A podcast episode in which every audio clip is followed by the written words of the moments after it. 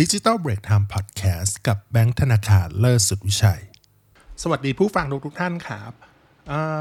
ใครเคยที่เป็นแบบว่าคิด content อย่างเงี้ยแล้วก็คิดไม่ออกบ้างไหมแบบบางทีอะเออนั่งนั่งอยู่เราต้องการคิดว่าเออ content ต่อต่อไปเราควรจะทำอะไรดีเนาะทั้งส่วนตัวเองเนี่ยก็เป็นค่อนข้างบ่อยเหมือนกัน แล้วก็บางทีไม่ว่าแบบเรานั่งอยู่เฉยๆนั่งพยายยิ่งพยายามคิดอะมันก็ทำให้รู้สึกว่า เอ้ยมันก็ยิ่งคิดไม่ออกเข้าไปใหญ่ โดยเฉพาะแบบเดี๋ยวนี้คนเราก็ไม่ได้ทำงานเพียงอย่างเดียวเนาะไม่ได้ทำงานแค่คิดคอนเทนต์อย่างเดียว ก็ยังมีงานแทรกมีประชุมอะไรบ้างอะไรอย่างเงี้ยบางทีก็ระยะเวลามันจำกัดนะเนาะมันทำให้เกิดแบบความกดดันแล้วก็ความเครียดได้อะไรอย่างเงี้ยเนาะซึ่งพวกนี้แหละส่วนใหญ่ก็จะทำให้เราคิดคอนเทนต์ไม่ออก ก็จะเป็นความเครียดมาบล็อกความคิดสร้างสารรค์ของเราเนาะอ่า จริงๆแล้วครับเเรื่องของการคิดคอนเทนต์ไม่ออกแหละเป็นเรื่องธรรมดานะต้องบอกก่อนเป็นเรื่องทั่วๆไปที่เราเกิดกันได้ อืมแต่ว่าคอนเทนต์เนี้ยเราจะมาพูดถึงเรื่องของแปดทริคในเคล็ดลับเนาะแก้สมองตันเมื่อคิดคอนเทนต์ไม่ออก บทความนี้มาจากน้องปุ้มเนาะทีมหนึ่งในทีมของ Digital Break Time ของเราเองอะขอบคุณน้องปุ้มด้วยครับโอเค ข้อแรกเนาะเรามาเริ่มจากการปรับมูดมูดของเราก่อน อารมณ์ของเราเนาะอันดับแรกคือให้เราหยุดคิดมากแล้วก็ไปพักเนาะ การพักเนี่ยเป็นสิ่งที่แบบค่อนข้างดีเลยเนาะทำให้แบบถ้าเรายิ่งเค้นความคิดอะมันก็ยิ่งคิดไม่ออกแทนที่เราแบบเออยิ่งคิดแล้วก็กลายเป็นว่าคิดมากแล้วก็คิดไม่ออกหมกมุ่นเกินไปอย่างเงี้ยทำให้คิดไม่ออกอยู่ดี เพราะฉะนั้นไปพักพักที่ไหนก็ได้ พักอยู่ที่โต๊ะเข้าห้องน้ำเดินไปหาอะไรกินอะไรพวกเนี้ยก็ถือว่าเป็นการพักไปหมดไปนั่งเฉยๆแล้วก็พักผ่อนพื้นที่สีเขียว มองออกไปบนยอดตึก อ่าอันนี้ต้องเล่าส่วนตัวกันบางทีเราก็เคยเป็นเนาะเอาสมัยที่ทำงานประจำแล้วบางทีคิดคอนเทนต์อะไรเงี้ยเราก็ต้องแบบเดินขึ้นไปบนเขาเรียกบนดาดฟ้าของยอดตึกเนี่ยไปมองดูทั่วๆอย่างเงี้ยปุ๊บเฮ้ยมันก็ช่วยให้เราแบบคิดบางอย่างออกได้เหมือนกันอย่างเงี้ยครับ ก็ต่อจากเมื่อกี้เลยก็คือ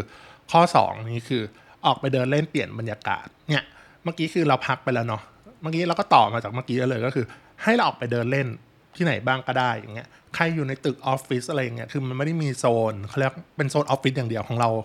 ที่ทำงานเก่าๆเราเนี่ยบางทีมันมีโซนที่เป็นเขาเรียกเป็นเหมือนกึ่งกึ่งพลาซ่าแบบอารมณ์เหมือนใกล้ๆห้างอะใกล้เคียงห้างอะไรเงี้ยเออออกแบบ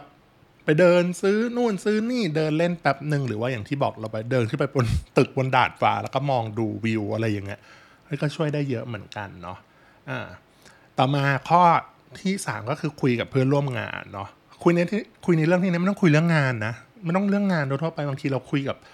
เรื่องเพื่อนเพื่อนเพื่อนร่วมงานทั่วไปเรื่องสัพเพเหระไม่จำเป็นต้องคุยเรื่องงานอย่างเดียว เพราะว่าอย่างที่บอกไปถ้าคุยเรื่องงานอย่างเดียวเนี่ยบางทีก็จะเครียดกว่าเดิมเนาะเออบางทีเราคุยกันเนี่ยเราก็ชอบที่ทำงานเก่าเราในออฟฟิศอย่างเงี้ยบางทีเราก็ชอบคุยเรื่องทีวี เราชอบดู MasterChef ใช่ไหมก็คุยเฮ้ยมีน้องคนนึงแบบชอบดู MasterChef เหมือนกันแล้วแบบเฮ้ยมันก็ถูกคอกันแล้วก็แบบไอเดียมันก็จะมาจากตรงนี้ว่าเฮ้ย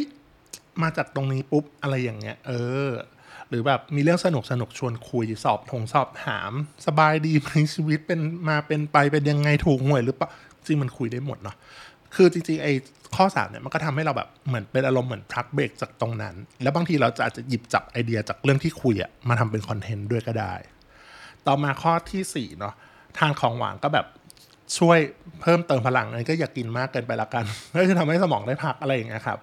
ทานของหวานไม่ว่าจะเป็นแบบออฟฟิศเราเมื่อก่อนเอาแบบมีเค้กโอ้โหมีบางทีมีเขาเรียกมีปาร์ตี้ชานมอะไรอย่างเงี้ย ก็แบบว่าทำให้น้ำหนักเราพุ่งได้เหมือนกันก็ต้องกินอย่างระมัดระวังละกันลูกอมอะไรพวกเนี้ย พวกนี้ก็ช่วยทำให้สมองกลับมาทำงานได้ดีเนาะอ่ารู้สึกเฟรชขึ้นมานิดนึงเพราะว่าเราได้น้ำตาลไปอ่าแต่นิดนึงว่าอย่ากินมากแล้วกันอ่าโอเค ต่อมาปุ๊บ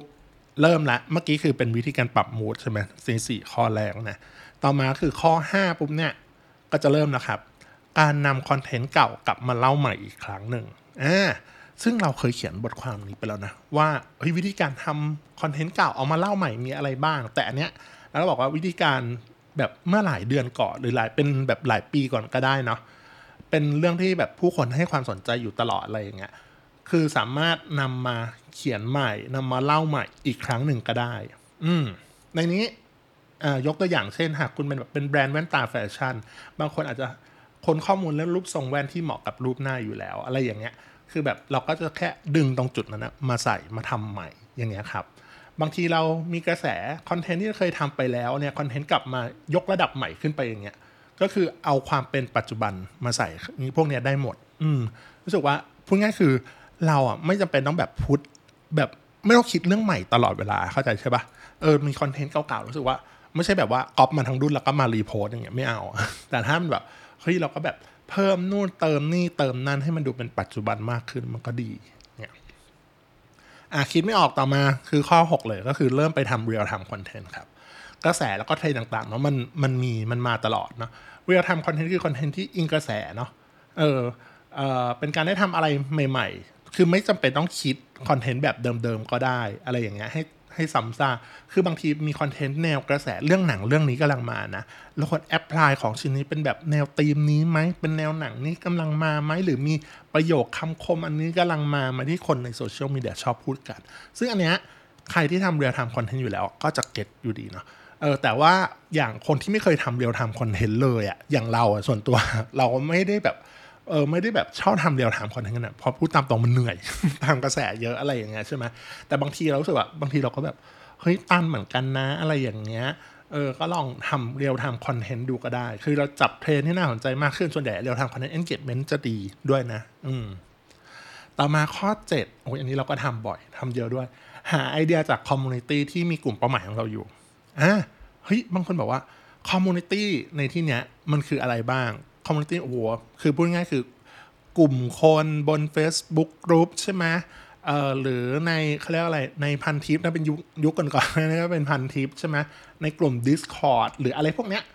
คือพวกเนี้ยครับ หรือในแบบ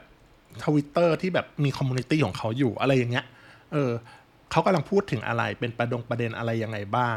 อ่าถ้าใครมีเครื่องมืออย่าง social listening เนี่ยก็สามารถเอาไปใช้งานได้เหมือนกันนะเออดูโพสต์ดูบทสนทนาเรา พวกนี้ครับก็สามารถใช้งานได้หรือถ้าแบบแต่ส่วนใหญ่เราพูดตามตรงหลายๆคนก็ต้องมีกลุ่ม community กลุ่มเป้าหมายของเราบางอย่างอยู่หรือเปล่าอะไรเงี้ยส่วนตัวอันนี้เราแชร์ ส่วนตัวละกันบางทีเราก็คิดคอนเทนต์ไม่ออกใช่ปะบางทีเราเราเป็นสมาชิกของกลุ่มพวก digital marketing เหมือนกัน ก็คือส่วนใหญ่จะเป็น Google Ad Google Analytics อะไรพวกนี้แล้วก็เออ SEO บ้างอย่างเงี้ยคือเราก็แบบเข้าไปตอบ อันไหนเราตอบได้แล้วก็ไม่ได้ใช้เวลาแบบแล้วตัวนั้นคือสะดวกว่างอยู่อะไรเงี้ย สามารถเข้าไปตอบเราก็ตอบด้วยเลย อันที่หนึ่งเนาะแล้วก็แบบเฮ้ยมีไอเดียคือบางทีอะมันจะมีคำถามแบบเฮ้ยอันเนี้ยมันน่าตอบมากเลยบางทีเราก็ตอบเป็นเขาเรียกอะไรตอบเป็นเป็นโพสต์ไปแล้วใช่ไหมสมมติเราก็มีคอมเมนต์แล้วก็โพสต์ลงไปใช่ปะอะคอมเมนต์ตอบแล้วรู้สึกว่าเฮ้ยอันเนี้ยมันน่าเอามาต่อยอดนะ เป็นเหมือนเป็น Q&A ได้นะ หรือว่ามาทำเป็นบทบล็อกบทความใหม่หรือทำเป็นพอดแคสต์ตอนใหม่ได้เลย เราก็จะเอาไอเดียเนี่ยจากคนถามอะเฮ้ย เอามาทำเป็นคอนเทนต์ใหม่เนี่ยได้แล้วได้หัวข้อใหม่แล้ว บางทีอะแล้วมันไม่ได้แค่อันเดียวด้วยบางทีได้แบบหลาย ๆ หัวข้อเลยบางทีดองเป็นสต็อกเลยก็ได้ อย่างเงี้ยเฮ้ยเรารู้สึกว่าข้อ 7 อันเนี้ยค่อนข้างโอเค แล้วเราก็ทำจริงอยู่ด้วย ต่อมาข้อ 8 ก็คือเริ่มเปลี่ยนรูปแบบการนำเสนอคอนเทนต์เนาะเออบางทีเราคิดว่านำเสนอคอนเทนต์ในรูปแบบเดิม ๆ ที่เราเคยทำอยู่แล้ว มันก็ดี อืมมันดีอยู่แล้วแหละ อืมแต่ว่าแค่เรา apply คอนเทนต์ซึ่งมันเป็นคอนเทนต์เดียวกันเนี่ย apply ไปเป็น รูปแบบใหม่บนแพลตฟอร์มอื่นอย่างเงี้ยอาจจะดีกว่าเดิมก็ได้ อย่างของเราเมื่อก่อนทำเป็นบล็อก เราเริ่มจากบทความอย่างเดียวก่อนเลยบทความขนาดยาว บทความขนาดยาวอย่างเดียวก่อนเลยแล้วตอนนั้นคือมันใช่แหละ แต่แล้วแน่นอนว่าบนเพจ Facebook บนอะไรพวกเนี้ยก็จะคนเขาเรียกอะไร engage ต่ำเนาะเพราะว่าคนไม่ได้อ่านอะไรยาวๆใช่ไหมแต่รู้สึกว่าเฮ้ยเมื่อสักปีที่แล้วเนี่ยเราก็เริ่มแบบแอพพลายโดยการที่แบบเราก็ทำบทความเดียวใช่ปะ เราก็มาทำเป็นพอดแคสต์ด้วย เพราะว่าพอดแคสต์ตอนนึงเนี่ยโอเค แล้วแต่ความยาวของเราตั้งแต่ 5 นาที 10 นาที 15 20 สุดๆ ก็ครึ่งชั่วโมงของเราอะนะก็คือทำเอาเนี่ยมันเหมือนอารมณ์เหมือนเป็นสคริปต์ไปด้วยในตัวบทความเนี่ยอารมณ์เหมือนเป็นสคริปต์ให้ด้วย เฮ้ย มันก็เลยไปแอปพลายอยู่บนเออเขาเรียกว่าอะไรนะ บนช่องทางพอดแคสต์ต่างๆ เช่น Podbean Spotify Apple Podcast เนะแล้วก็ YouTube ด้วย ซึ่งตอนเนี้ยคนดู YouTube ของเราอะก็ ใช้ว่าคนติดตามประมาณ 500 แล้วกัน ประมาณ 500 ซับของของ Digital Break Time Podcast เนี่ยเนาะแล้วคนดูอะเยอะนะ คนคนฟังใช่ไหมว่าคนฟังค่อนข้างเยอะแน่นอนอาจจะแบบว่าไม่ได้เท่ากับในเว็บไซต์ที่ขีเข้ามาอ่าน แต่ว่ามันค่อยๆ โตขึ้นเรื่อยๆรู้สึกว่าเฮ้ยคนฟังอะแบบเขาเรียกฟังยาวขึ้นนะคือแบบแบบบางทีอะคลิปหนึ่งอะสิบสิบกว่านาทีอะไรอย่างเงี้ย อ้เอเวอเรสต์วิวเฉลี่ยเนี่ยเกินเจ็ดแปดนาทีนะ ค่อนข้างโอเคเลยแล้วรู้สึกแบบค่อนข้างชอบแล้วค่อนข้างดีมากๆ ได้ผลตอบรับดีแล้วก็มีคนคอมเมนต์มาเรื่อยๆด้วย คือบนเว็บไซต์อะมันคอมเมนต์ไม่ได้ถูกไหมเออบางทีอะแล้ว Facebook ของเรา engage มันต่ำอยู่แล้วใช่ปะเราก็ไม่ได้คิดว่าคุณมาร์คซักเกอร์เบิร์กจะปิดการการมองเห็นอะไรเราก็รู้สึกว่าเออเฉยๆมันเป็นเรื่องปกติแล้วคนไม่ได้อ่านแล้วยาวๆบนโซเชียลมีเดียขนาดนั้น แต่ว่าพอมาเป็นแบบช่องทาง YouTube อะพอดแคสต์หนึ่งมันก็อาจจะไม่ได้แต่ว่าพอเป็นช่องทาง YouTube ปุ๊บเนี่ย เฮ้ยมีการโต้ตอบ มีการสอบถามกลับมาเป็นเหมือนเนี่ย มันจะวนกลับไปหาข้อ 7 ก็คือเป็น community ขนาดเล็กด้วย แล้วก็สร้าง community ของเราเองได้ใช่ปะคือเราไม่ค่อยชอบ Facebook กลุ่มหมายถึงตัวเราเองนะ ไม่ค่อยชอบเป็นแอดมินเฟซบุ๊กกลุ่มมันต้องมานั่งจัดการเราเหนื่อยพูดตามตรงเป็นคนเป็นคนขี้เกียจเกียจทำอะไรแบบแบบต้องบริหารจัดการเยอะๆอะไรเงี้ยโอเค แต่ถ้าเป็นแบบ YouTube ปุ๊บเนี่ยเฮ้ย มันดีรู้สึกว่าเออมีคนมีแบบมีคนมาขยายบทความตรงนี้มีคนมาแก้ตรงนี้เรารู้สึกโอเคมากเลยนะแบบเออมีคนมาเพิ่มข้อมูลตรงนี้ให้รู้สึกแบบเฮ้ยมันเป็น community แบบอีกอันนึงไปเลยอะเนาะแค่แค่เปลี่ยนรูปแบบการเสนอการทำคอนเทนต์เท่านั้นเองนะ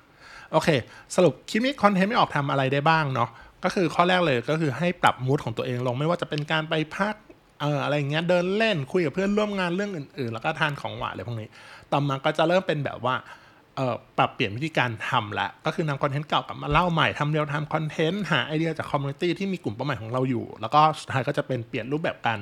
นำเสนอคอนเทนต์หรือเพิ่มการนำเสนอรูปแบบคอนเทนต์อื่น ๆ นั่นเองเนาะโอเคสำหรับวันนี้ก่อนเนาะเท่านี้ก่อนนะครับ อย่าลืมกดไลค์กดติดตามกด Subscribe ด้วยครับ กับ Digital Break Time Podcast ครับ ขอบคุณมากครับ